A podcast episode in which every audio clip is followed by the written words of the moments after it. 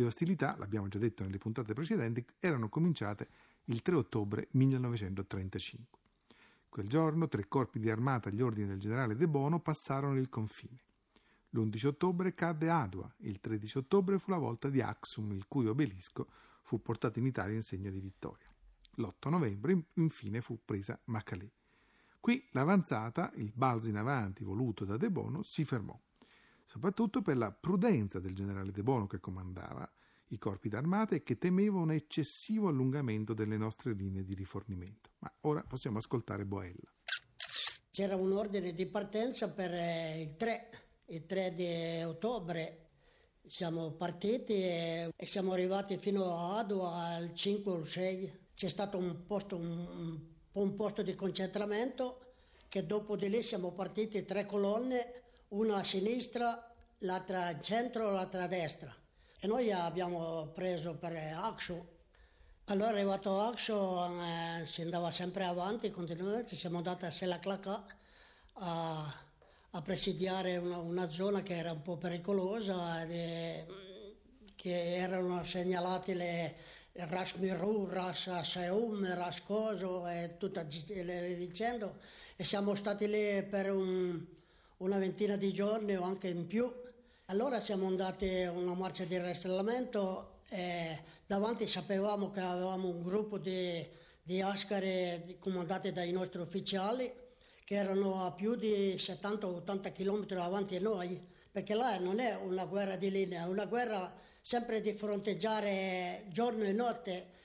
E allora abbiamo fatto quelle, quella marcia di rastrellamento, abbiamo incontrato i, i gli abissini, eh, se, non si sapeva se doveva sparare o non sparare per cominciare un fuoco, sap- sapere se si poteva fronteggiare o non si poteva fronteggiare.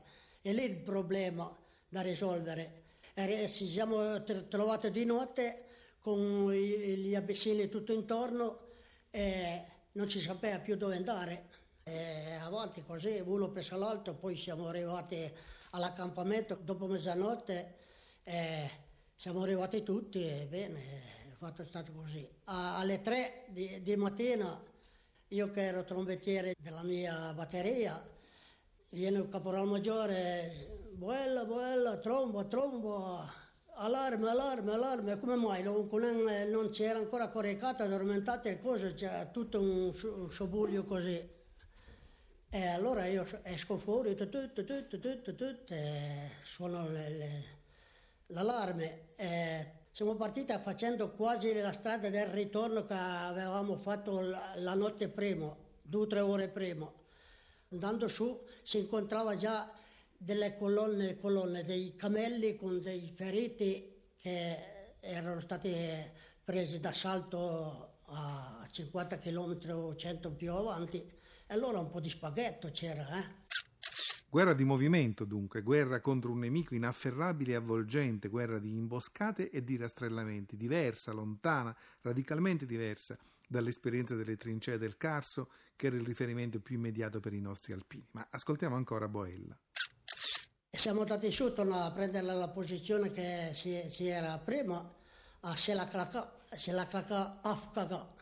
Il giorno dopo si aspettava i muli, loro sono stati attaccati da, da lì vicini non hanno potuto venire. E di lì c'erano gli, gli, apparecchi che passavano da, di sopra e buttavano giù i messaggi di andare via, di, di allontanarsi e, e di fatti era stato così, dopo si, si poi verificato dopo, fatto, ce n'era 40.000 da una parte e 60.000 dall'altra, noi eravamo già fiancheggiati e quasi cerchiati. Prima che venisse giorno vediamo che la, la, divisione che era davanti a noi era già dietro di noi, noi eravamo già soltanto più so, noi soli. E lì di nuovo l'apparecchio che sorvolava sopra e mandava giù i messaggi di andare via furiosamente perché loro i vicini magari andavano forte, né? dietro, scendevano giù da, da, da, quel burone, da quel vallone e allora noi si andava andava avanti abbiamo fatto il ripiegamento di 120-130 km perché due o tre giorni a camminare, siamo di nuovo venuti a Axo e gli apparecchi bombardavano. Se non c'era degli apparecchi noi non si veniva a casa nessuno. Riecheggiano nelle parole di Boella le immagini della battaglia come di una grande fornace incandescente, di una grande officina che produce modernità e bagliori che caratterizzano le poesie di eh, Marinetti dedicate alla guerra. E proprio, proprio sulla difesa del passo Uarieu, proprio su questa battaglia, sentiremo adesso una poesia letta dallo stesso Marinetti nel 1938. Quando il gruppo camicie nere e diamanti premuto, oppresso, non vinto, agli eserciti di Rascassa e Rasseium circondanti. Rientrò contando padre Giuliani, Ottaviani, Chiavellati, Valcarenghi, morti e i feriti sui muli dentro il forte Guarieu. Cento metri di diametro, muretti alti un metro. Incominciò la difesa mitragliante, ordinata, di noi della divisione 28 ottobre.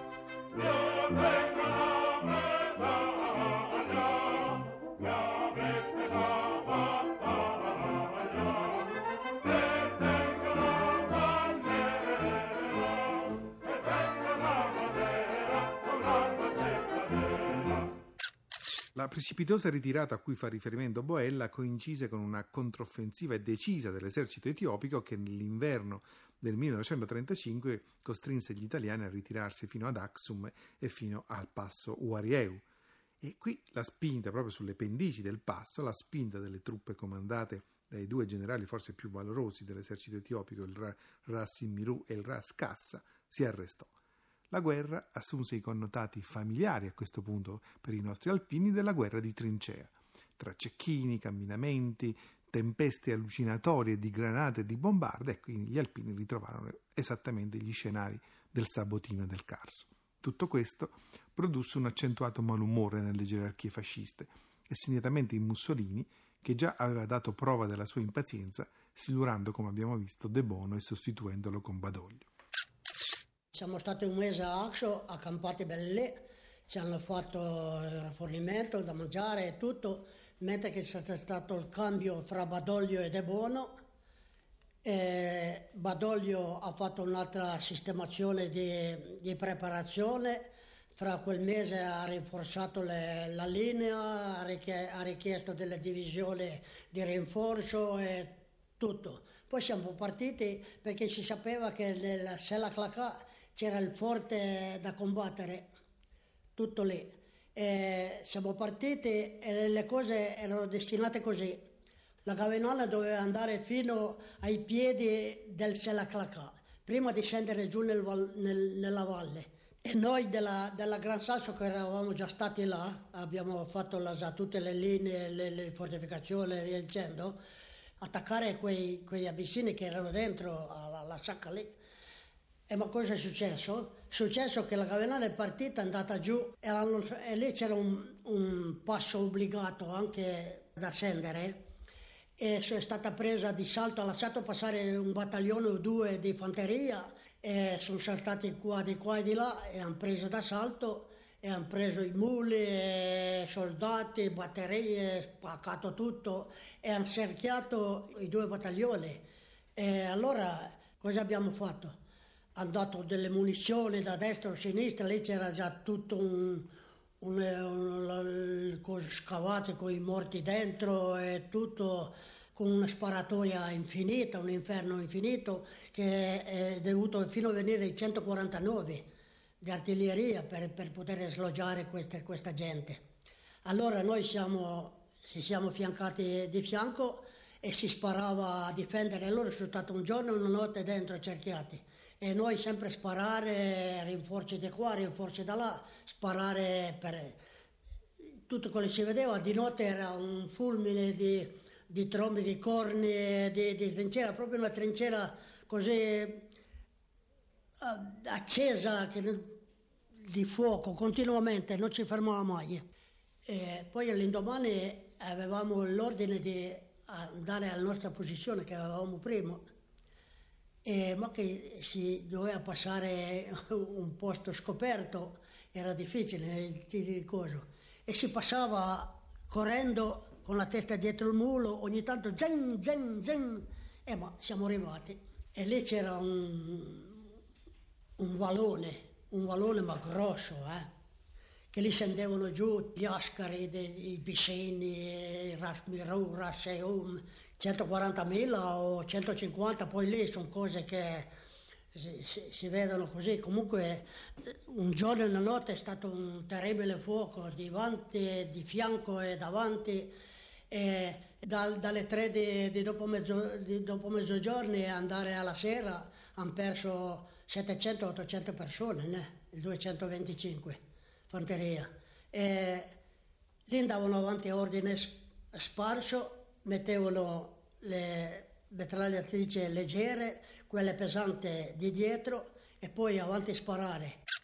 Sulla montagna conquistata veneto la bandiera, mamma il mio sangue l'ha bagnata, non piangere ma spera brucia nel petto una ferita, ferita di mitraglia, c'è sopra una medaglia ed io la mando a te.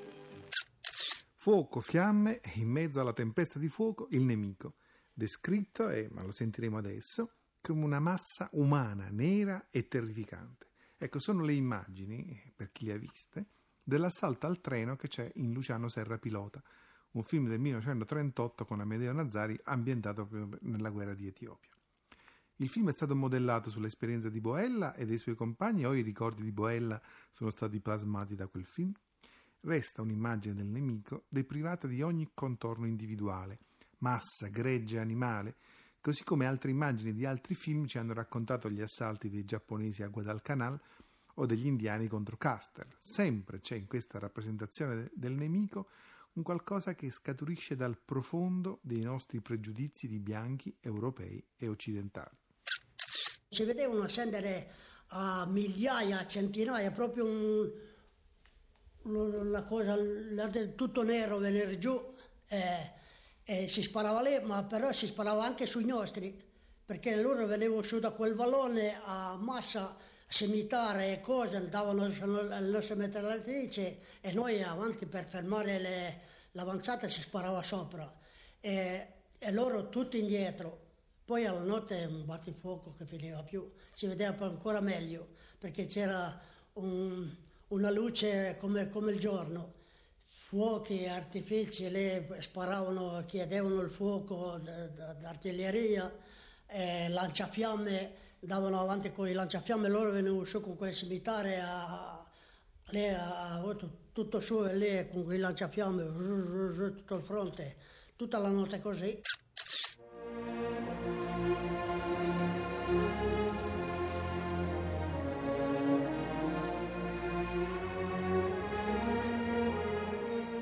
Con la testimonianza di Boella termina il nostro appuntamento con i ricordi e la memoria della guerra di Etiopia. A risentirci domani sempre con Giovanni De Luna e sempre su Radio 3.